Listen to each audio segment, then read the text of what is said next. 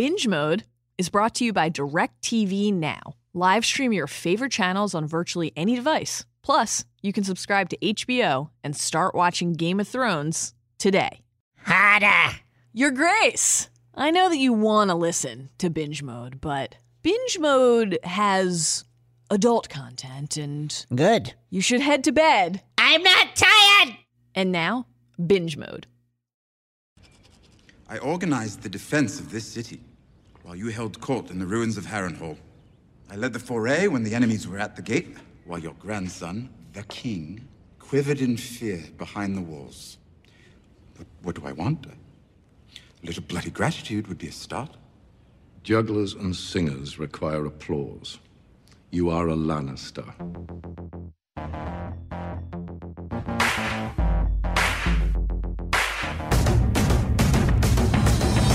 Hello, and welcome to Binge Mode. I'm Mallory Rubin, deputy editor of TheRinger.com. Joining me today, now that he's finished lecturing Sam about failing to send those ravens, it's Ringer staff writer you and one your maester, Jason Concepcion. You had one job, Sam.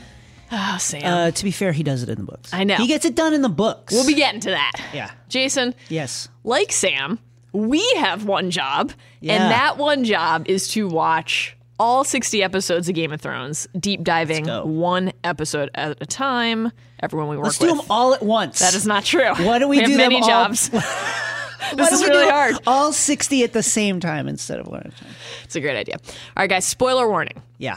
We are going to go deep on details from the show and the books from this season and beyond. Grab the nearest torch, light some dead men on fire. It's time to break down the season three premiere, Valar Dohaeris. All right, guys, if you want to fight for the side that fights for the living, Yes. you have come to the right place. But before we can fight, we have to remember. So let's refresh ourselves. Let's take a quick trip down our very own King's Road and offer up a brief rundown of what actually happened in the season three premiere. Beyond the Wall. The White Walkers and the Whites have overrun the Night's Watch brothers at the Fist of the First Men. Lord Commander Mormont plans to lead the survivors back to the Wall to warn the realm of the coming threat. Ygritte takes Jon to Mance's camp, and in Mance's tent, Jon meets the King beyond the Wall. Mance asks Jon why he wants to join. Jon tells them about what he saw at Craster's and uh, spins a line about caring about freedom. It's got nothing to do with the, the hot redhead. Ah, her eyes. Ah. Meanwhile, in King's Landing, Cersei, kind, loving, doting sister that Yes. she is, visits Tyrion in his recovery suite. He is rightly afraid that she might be there to finish the work that someone started during the defense of the Mudgate at the Battle of the Blackwater. Cersei, meanwhile, she wants to know something too. Why, Tyrion, are you going to see dear old dad later that day? Well, when Tyrion does go to see Tywin later that day, Tywin is busy wielding his deadliest weapon hmm. a pen, letter writing. Titles, titles, titles. Letters, letters, letters. Tyrion wants some respect Yeah. for his role in defending the city, and he We wants he wants something else. He wants his birthright, Casterly Rock. Tywin blocks both of those requests right into the front row. Down by the docks, checking out some boats and thinking about the future. Mm-hmm. Sansa revisits Littlefinger's vow to take her home. And then there's Margaery, who shows a natural affinity for politics, for playing the game. She steps over literal shit Yeah. to stop and commune with the people, the regular people. She appears to be genuinely interested in their lives. Joff is stunned. and Blackwater Bay, and then Dragonstone. Salladhor Saan, sex pirate. His men rescue Davos from a rock in the middle of the bay, where he's been hanging on since the end of the battle. Davos arrives back on Dragonstone, and he begins arguing Melisandre about why they lost the battle. It was your fault, no, it was my fault. And all of this goes on, and it it culminates with him pulling out a dagger and trying to kill her. Stannis has him hauled off to the dungeons. At Harrenhal, Robb enters the ruins of the castle and finds lots of corpses. 200 Northmen executed in cold blood by Lannister troops. One person survived, though Qyburn. He's not even a maester. not even a maester. Discontent growing in Robb's army over Cat releasing Jaime and the direction of the war and Robb's relationship with Talisa. Things are looking tough for the King of the North. On the water, sailing to Astapor, Dany's dragons are growing. She's heading to Slaver's Bay to purchase an army, and she arrives in Astapor, home of the Unsullied, where she has a cheerful chat with the total dick Kraznys mo Nakloz, good name, Great name. guttural, about purchasing uh, about 8,000 Unsullied soldiers. And while kind of walking along one of the quays along the bay, she is almost assassinated by someone who we think is probably uh, affiliated with Pyat Pree. But the assassination attempt is thwarted by Sir Barristan Selmy, who just happened to know that's exactly where she was going to be. Great stuff. That's why he's Great the sleuth best. work. That's why he's the man. All right, Jason. Big men fall just as quick as little men. My daddy taught me that. as we learned as we learned this episode and playing the game of thrones means trying to knock down as many foes as you can while also never losing your own footing. That's the key. And that gets us to this episode's big idea. So let's cut right to the core of it. Let's stick it with the pointy end. The defining theme of this episode is politics as combat not a lot of fighting is actually happening in this episode, much like the finale. The, you know, the, the the season two finale and the season three premiere, as the names Valar Morghulis and Valar Dohaeris indicate, are two bookends. They're two halves of the same whole, and that whole is. It's a lot of standing still or attempting to get back into motion. But just because people aren't actually fighting battles doesn't mean they're not preparing to or fighting battles of a different sort in a different type of arena. Because sometimes it's the words, not the swords, that determine who actually falls or who stands. And we see that all across this episode. We see it in in a delightful new way when two new characters meet for the first time, Jon and Mance. Arriving in Mance's camp, uh, Ygritte has. It's interesting to watch her demeanor change because, like on the road, there was a lot of arguing, arguing with whether what are they going to do with Jon, and then she gets there, and it's this very kind of loosey goosey, almost casual confidence that she puts out, and she tells Jon, you know, you're going to need to project. You're dressed as a crow. Everyone hates you here. Right. Uh, They're you- throwing things they're at him. literally throwing like food and rocks at you Yeah. and rushing at you, trying to hurt you. You need to project a confidence about you, like I belong here. And she tells him, you know, don't look so grim, Jon Snow. If Mance really likes you, you'll live to see another day. And if he don't, you know, letting him know you can't just be the captured sullen crow, uh, especially if you're going to try and get in with us. And when Jon gets in the tent, uh, admirably talks a pretty good game about what a badass he is. This is not normal for Jon. Tormund asks him about killing the half hand, and Jon says, My father told me big men fall just as quick as little men if you put a sword through their hearts. Uh, very savvy line from Jon, and to be honest, not. This is an unexpected bit of of, of political gamesmanship from Jon. Like he he's able to both understand that he needs to project strength right here, but do it in a way that's not quite bragging, but not quite shoving it in their face. He's he's it's a threat and a promise, a sign of what he can do either for them or if they want to test him to them. Mance takes a lot of Jon's measure almost immediately upon seeing him. First of all, a crow comes in with an attractive girl, red-haired girl, uh, saying like, "Hey, I'd like to join up, guys." Mance has seen this kind of thing, I'm sure, before, uh, and he understands. You know, God, for Ned Stark's bastard to turn his back on the Night's Watch, there's. It's not just all guys, I want to fight for the living. I got to tell you, this fighting for the living thing is for me.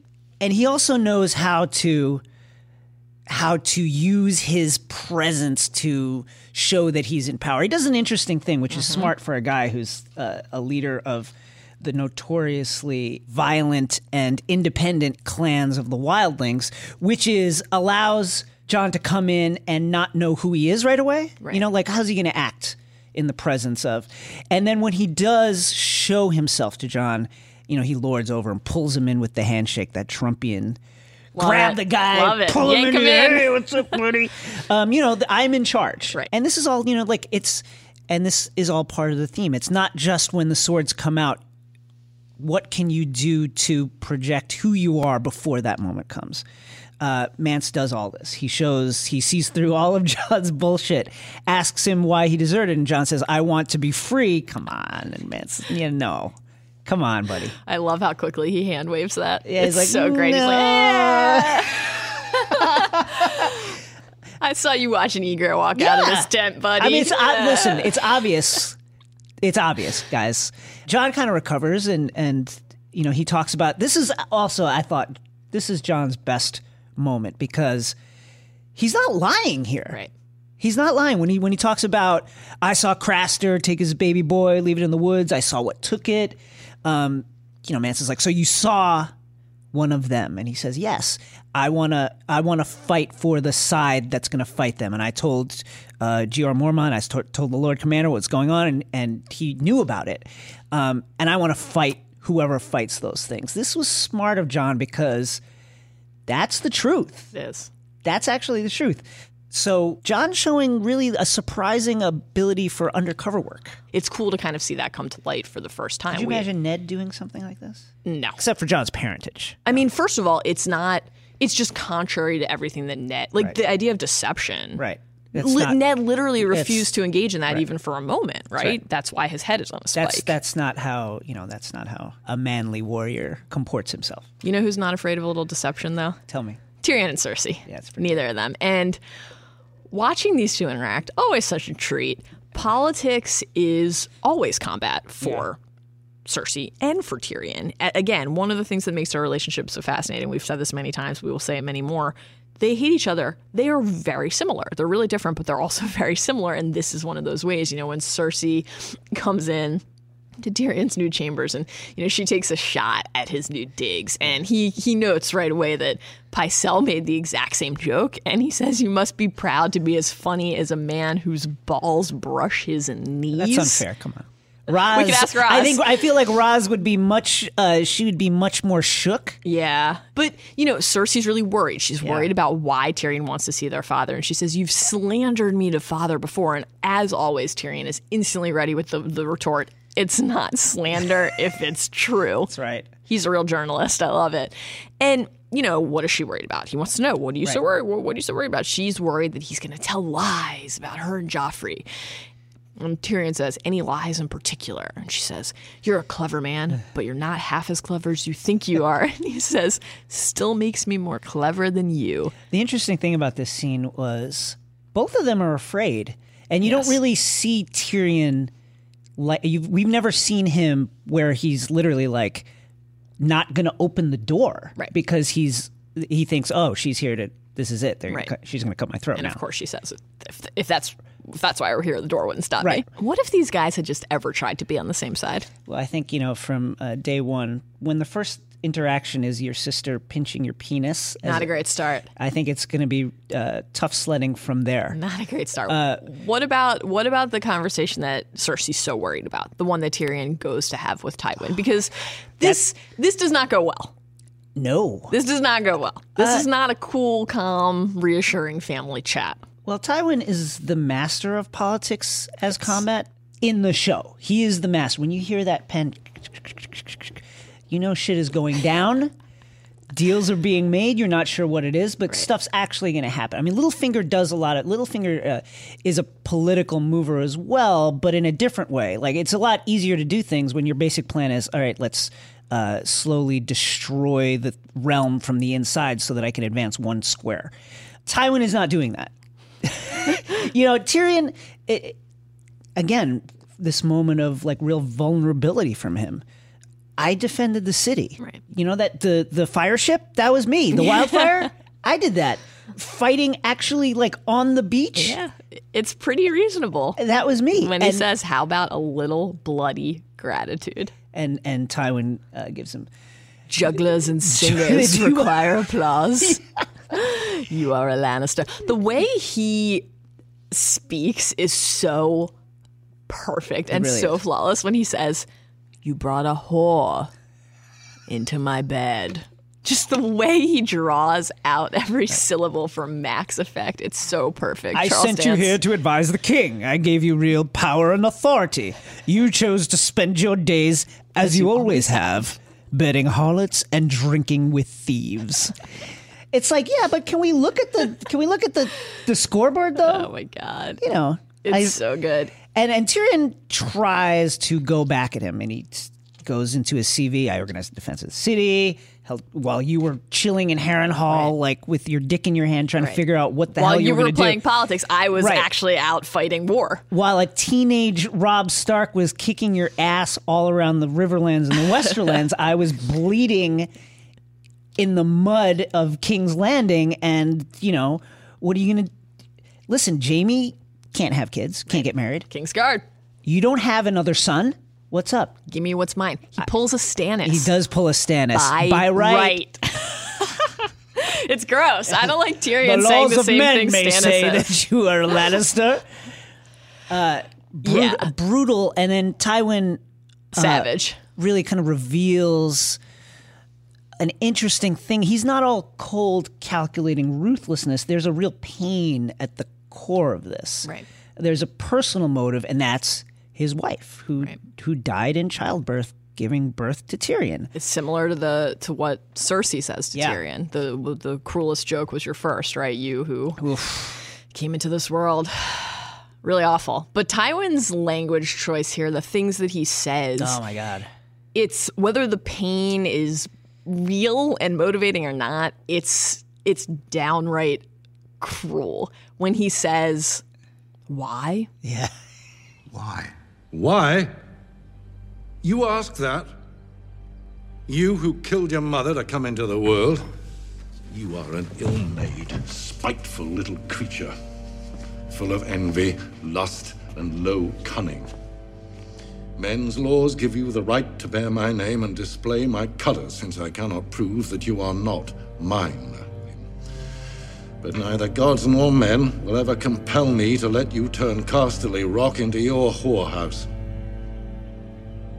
Go now. Fuck. And then he has to tack on a bonus threat. The next whore I catch in your bed, I'll hang. You don't need a sword. You don't need a field of combat when you're throwing verbal daggers to the heart like that. Those words are combat. That is combat. If those were those thoughts, those ideas, that's violence of the purest, most potent form. You can never recover from hearing something like that. You know, we see earlier in the show's run when Tywin at the end of season one sends Tyrion to King's Landing in the first place. Right. For what? To rule. You are my son. It's this beautiful moment It really is. for a fraction of a second there where we think there's a chance for these Right. two. We will never again think that after hearing this, and neither will Tyrion. It's a brutal moment that leads directly to uh, the privy somewhere in the Tower of the Hand. Uh, meanwhile, Speaking of shit, Cersei, Margaery, and Joff. Margaery, it strikes me, uh, is uses a lot of like the kind of techniques that Ygritte does when she walks in the Wildland camp. Mm-hmm. Her her armor is. Look at how easy this is for me. Right. Look at how I'm a comf- natural. I'm a natural at this. Oh, uh, let's stop here, and I'm going to talk to the the common people, and not just talk to them. I'm going to get out of the litter. I'm going to step over puddles of shit with my Fresh shit. with my silky dress running through the shit I've got others. and I'm going to hang out and I'm going to talk to these people for a long time and make them feel like I care about their lives, whether that's true or not. right. Uh, it just she's showing Joffrey and and Cersei. I understand how to play the game. I understand where my my power is going to come from. And meanwhile, Joffrey, this guy has been checked out ever since the battle was over. He's just getting fitted for clothes now. uh, he doesn't understand any of this. You know, his attempts at small talk and, and humor are, you know, examples of like how not to do stuff. Apologies, my lady. Small council meetings. At what point does it become treason to waste the king's time? What an idiot. The way he says charitable works later on during that dinner scene. Like he does it's it, it you can tell the word charitable feels so foreign on his tongue. He actually has to pause to figure out if he's pronouncing it correctly. It's great stuff. That whole dinner scene is really really priceless. We have the the iconic exchange between Margaery and Cersei first- about their dresses. The first uh, little tiny battle between Yes, Cersei and this is a great example of Yeah. of politics as combat. They're not talking about a lot. They're not secu- overtly trying to secure an alliance, Right. right? This is they're having a family dinner. Right. This is already a thing. But every exchange, when you play the Game of Thrones, every exchange is politics Right. as combat. Everything you say to another person or allow another person to say to you has an impact in some way on how seriously they take you. And this is kind of beautiful to Yeah. watch these people go at it. When J- Joff says, "That's a lovely gown, my It's a lovely gown, my lady. Mm. and Cersei says, "Yes, it suits you perfectly. I imagine you might be rather cold, right? A lot of, a lot of, a lot of March hanging out Yeah. there." And she says, "The climate is more forgiving in Highgarden, Your Grace." And you know, Joffrey, uh, so kind, offers to get her a shawl in case she has a chill, and. She says, I am touched by your concern, Your Grace. She sees right away. She sees an opening here. She knows how to play Joffrey like a fiddle already. Luckily for us Tyrells, our blood runs quite warm. Loras, isn't the Queen's gown so fabulous? The pattern, the embroidery, the metalwork. and then Cersei says, You might find a bit of armor quite useful Right. when you become queen, perhaps before. That is not even a veiled threat. That not, is yeah. a direct Right. threat. Cersei, though, she can never leave it there. She always has to bring it back to the actual threat of bodily harm. Right. She's not subtle. Ever. Not. Margaery is. Margaery is. That's where Margaery has the edge over her in some of these early exchanges between the two of them. And what's fascinating to see here is how quickly the dynamic shifts. We've always thought that really what is Cersei's chief goal above all else? It's power and protecting Yes. her children. This is the first time that they're kind of really turning on each other in front of other people. Yes. When Joffrey says, My mother's always had a penchant for drama. Facts become less and less important to her as she grows old. He's calling Cersei the crazy uncle at Thanksgiving dinner. Like, this is amazing. And she's embarrassed, but she's not ever going to just take it, right? She says, You're right, of course, but you are your father's son. We can't all have a king's bravery. This is in reference to what happened. She's concerned about Margaery fraternizing with the common folk and brings up She their sees the threat. Right, their trip back in season two through through the streets, cow pie in the face, et cetera, et cetera. She, Joffrey was a coward. He behaved like an idiot, Kill them all. and she is overtly Yeah. mocking his lack of courage. This is really watching them try to one up and shame each other is pretty fascinating. the verbal duel between Sansa and Littlefinger is, is less a duel and more uh, kind of like a shadow boxing play. Fascinating perspective on the nature of truth and lying. You know, Shae and Sansa are kind of making up stories about boats and where they might be going. Shae says, Why should I make up a story when I know the truth? And Sansa says, Because the truth is always either terrible or boring. And later on, when Littlefinger shows up, I got my Carcetti and my little finger stuck again. Uh, anyway, and the whole It's exchange so is- amazing, It's the really is like I'm not sure what happened off season, but uh, okay. And it's it's really sad to see Sansa, who has gotten um, so much better at playing the game, just totally fall apart when when Littlefinger shows up and says a few things about Cat or, or Arya. Sansa says, "You you said you'd take me home," and Littlefinger, you know, takes a moment to savor what he has here. He says, You said King's Landing was your home, your property of the crown. Stealing you would be treason, a little hard to get. She, I won't tell anyone. How do I know? Because I'm a terrible liar. You said so yourself. And she's she's learning how to play the game, but she's so basic at it Yeah. That to watch her with Littlefinger, it's you really fear for her. Shae fears for her too because we're they pan back and Yeah. it's Shae and Ros basically being like, "Oh fuck." Shae, by the She's way, her league Shae, by the way, who doesn't know what the fuck she's doing Right. either. Right.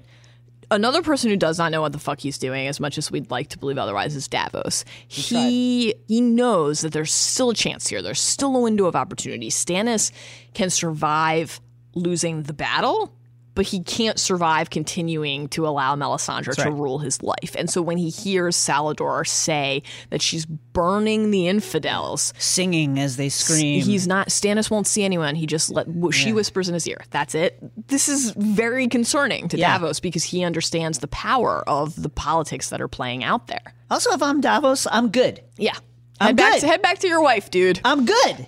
And it's you know, as soon as he gets there, the combat between Melisandre and Davos is this. It's an argument over whose fault is Right. this. Blame. Whose fault was it? When she leans into him and says, "Don't despair, Sir Davos. What I told your son is true. Death by fire is the purest ah. death." I mean, what does she think is going to happen? She knows exactly She what's going to happen. He's going to snap, pulls a knife. And Stannis is not going to have his prize advisor stabbed in his presence. You got to go to the cell. That- I mean, that is what we're talking about. Like combat of words, and as soon as you resort to actual combat, you've lost. you don't have to like Melisandre to admire her Yeah. because at the end of the day, a lot of people are operating from positions of fear, and she is operating from a position of courage and belief. And whether you think her her courage is founded and her beliefs are right, it's there. It's Yeah. real. It's it's leading to things like this. Hey guys, just a quick break to tell you about our sponsor. Binge Mode is brought to you by DirecTV Now. Live stream your favorite channels on virtually any device. Plus, you can subscribe to HBO and start watching Game of Thrones today. And now, back to binge mode. Um, Dany is finding her courage, and she has to this point only been in positions of being able to use her words, right? She's kind of in the opposite situation. A lot of these people have been fighting battles and now they're regrouping. Right. Dany's all she's done is group and regroup, and now she's ready for a fight. She wants an army. And so they're sailing to Astapor to look at the Unsullied. She feels Shopping trip. Little little little trip to the local Going mall. Best slaves. oh god. And she and Jorah, they're having an adorable little spat on the sea. And they decide it's too nice of a day to argue, guys. We've all been there. And Jorah, always through the drama, is finding ways to give her good advice. And he issues one more reminder that is very apt whether you're talking about actual combat or politics as combat, and that is you have to be strong if you hope Yeah. to lead, if you have a prayer. And you know, he says the Dothraki follows strength above all, Khaleesi. You'll have a true Khalasar when you prove yourself strong and not before. And she needs, she doesn't feel great about the idea of, of procuring an army of slaves, but she knows, she, she's ultimately listening to him, she can't build a following with the Dothraki or anyone else if she doesn't have fighters. And so that's why they're heading to Astapor. And boy, boy, is it a barrel of laughs once they arrive. One of the uh, the world's ultimate used car dealers, Kraznys mo Nakloz. It, she needs this is kind of a shortcut for Dany, and Jorah reminds her that you know, like the, this is this army is a means to an end. And once I own an army of slaves, what will I be? You know, it's not a great look for her, but she's willing to do it because that's what she needs to do. Right. And then, you know, Dany's episode ends with an assassination attempt thwarted by Barristan, who arrives and says, you know, declares, King Robert is dead. I've been searching for you, Daenerys Stormborn, to ask your forgiveness. I was sworn to protect your family. I failed to. I am Barristan Selmy, King's Guard to your father. The music's building. Yeah. We're getting into it. Allow me to join your Queen's Guard, and I will not fail you again. This is huge. Yeah. Dany's winning. Dany's gaining. Robb, Tough. Stays Tough. losing. He's getting laid though. That's true. Uh, once uh, the Lords of the Reach allied with the Lannisters, it's it's really just you know what are we doing here for Robb? Here's how desperate things are for Robb. He wants to. He actually wants to find the mountain and fight him. So He wa- crazy. He wants to find that guy. Imagine being in a position where you're like, I really want the mountain to yeah, he be says, in that "I- castle. "I'd love a fight. The men would love a fight." That's he, not. said, he says it with such yeah, that's that's a bad place to be in because you know that's not how you. That's that's one way you win in this world. But as Stannis will tell will tell you if he knew, uh, that's not the total way you win. He's sitting there with Karstark. Karstark is is grumbling. Two hundred Northmen slaughtered like sheep. And Bolton, the dead will be repaid, my lord, for them and your sons.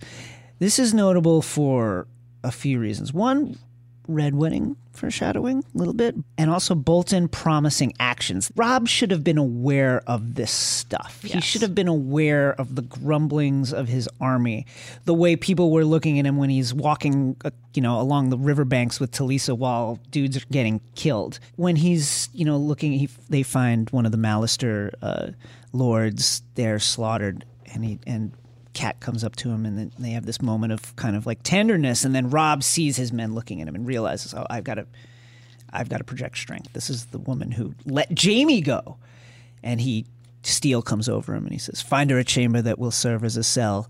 Till he's, she's your mother. And of course, you know, she freed Jaime Lannister. You have to, you know, she robbed them of justice. She he has to do this now because he understands that he, he will lose his lords if he does not show strength. All right, Jason.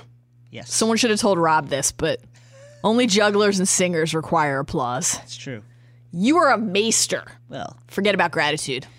it's it's a Qyburn type situation. I don't want to go into it, but yes, I consider myself to have gone to the Citadel, There you go. Well, we're going back. We're going back right now because Citadel of the Bahamas. dead men are walking, and we need to understand why. We need to understand how. So let's assemble the conclave, head to the Citadel, learn everything we need to know Let's go. About the White Walkers.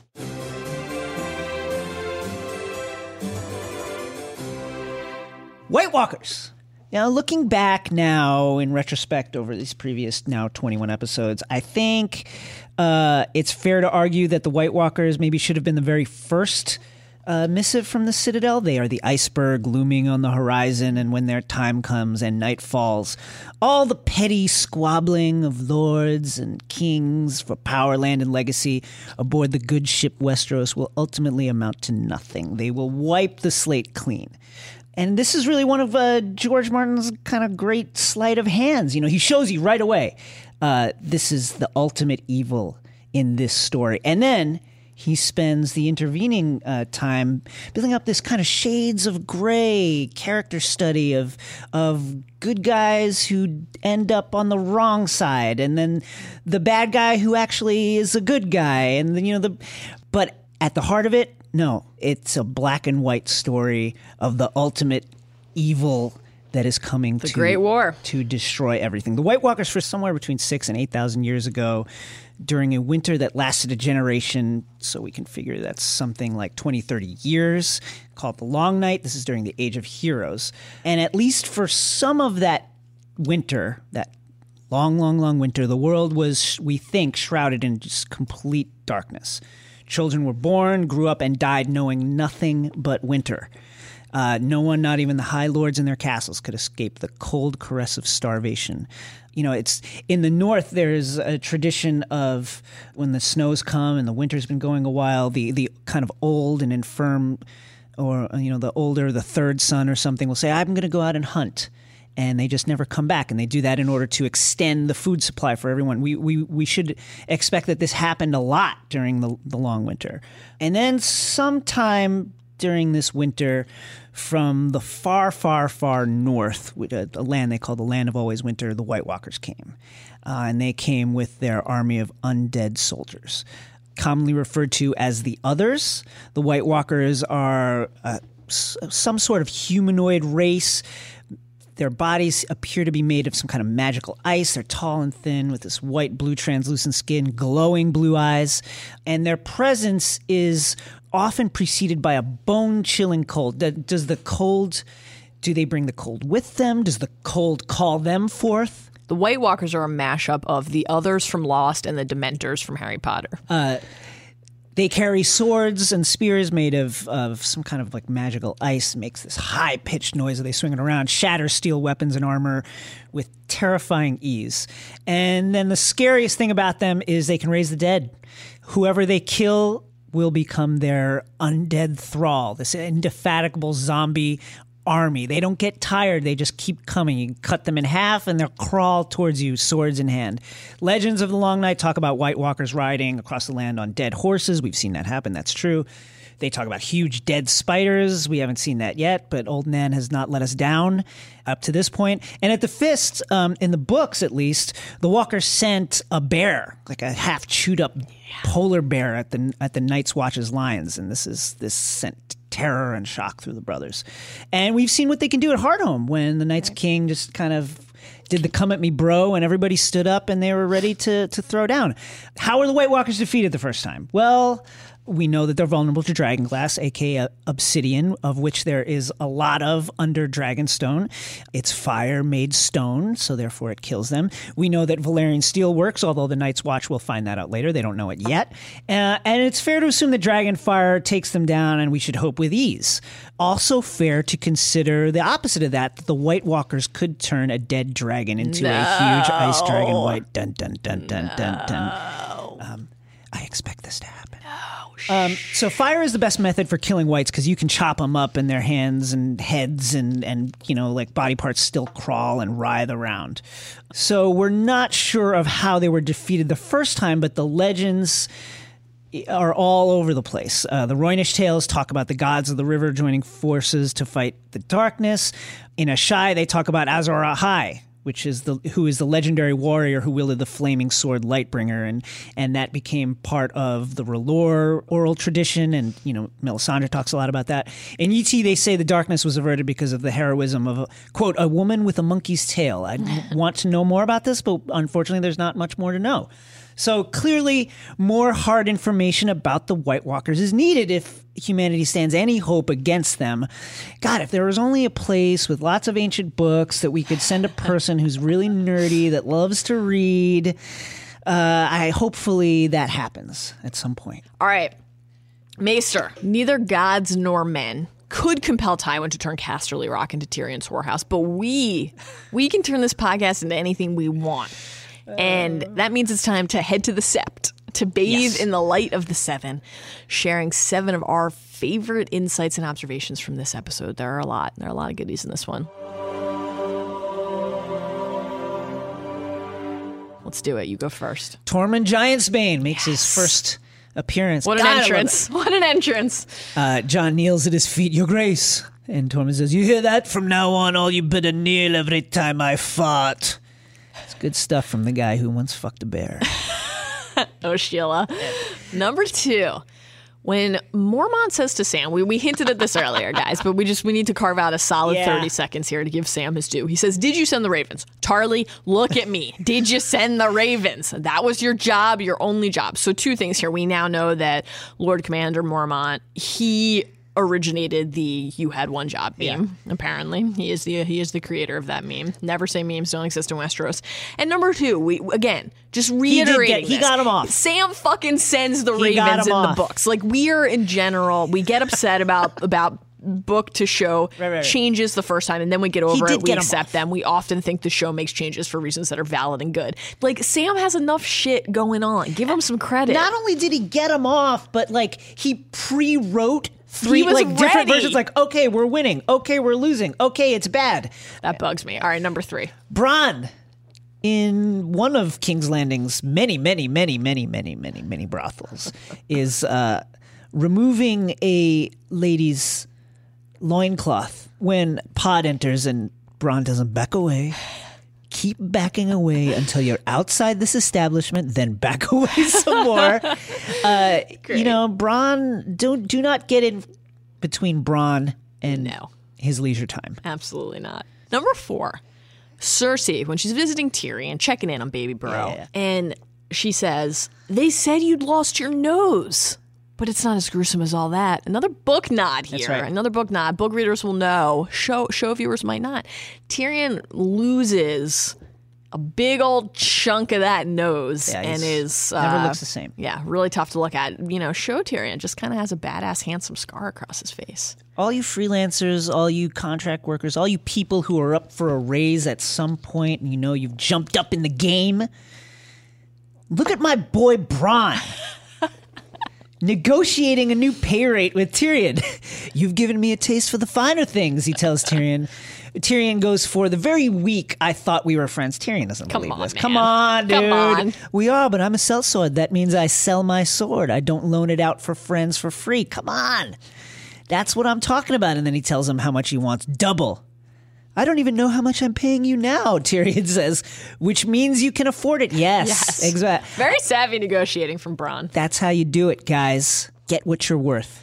Number six, the letter, the Yeah. Tywin letter writing that we were talking about I paused it to try and- I, I, I did the same. Try to make out every single fucking word. Yeah. He's planning the red wedding, Really guys. is. He's just sitting there calmly sketching out the details Yep. of Robb's destruction, and then he's about to just crush Tyrion's spirit. Really gets a lot done in one afternoon. Also, I think that's, you know, when, when Bolton says, oh, makes his little allusion Yeah. to enemies uh, getting their due. I think those letters have gone out. And then uh, Crazy Kraz. what a guy! He runs the biggest uh, used human lot in Astapor. just roasting Dany, who can understand the language. Doesn't she know that we've cut off their balls? Thank you, Kraz. Yes, eunuch army, we get it, bro. God. All right.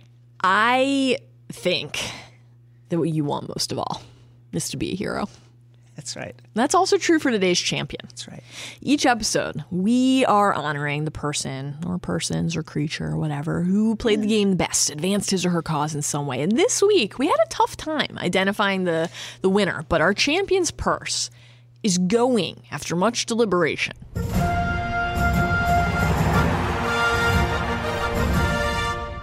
Jon freaking Snow. He did it. He did it, guys. He grew up a little bit. He did. He took a major step forward here. He successfully infiltrates Mance Rayder's camp. This is a big deal. Let's run through quickly the list of things that Jon manages here.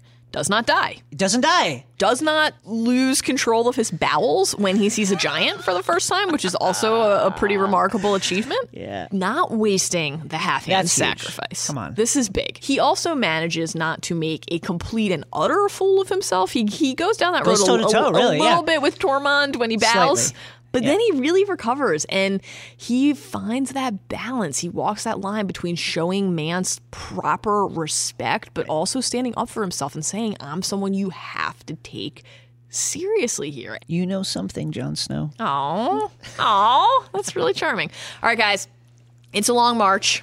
We know what's out there, but we have to make it. We have to binge pod. We have to. We have to.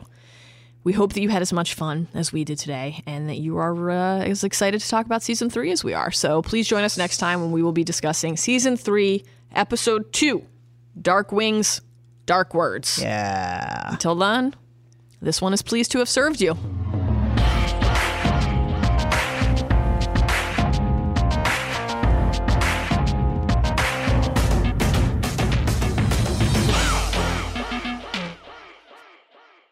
But neither gods nor men will ever compel me to let you turn Casterly Rock into your whorehouse. Go. Now. And bring me Shae's number. I would like to talk to her. On my own. Privately. About things. Just stuff. And leave for half an hour, say.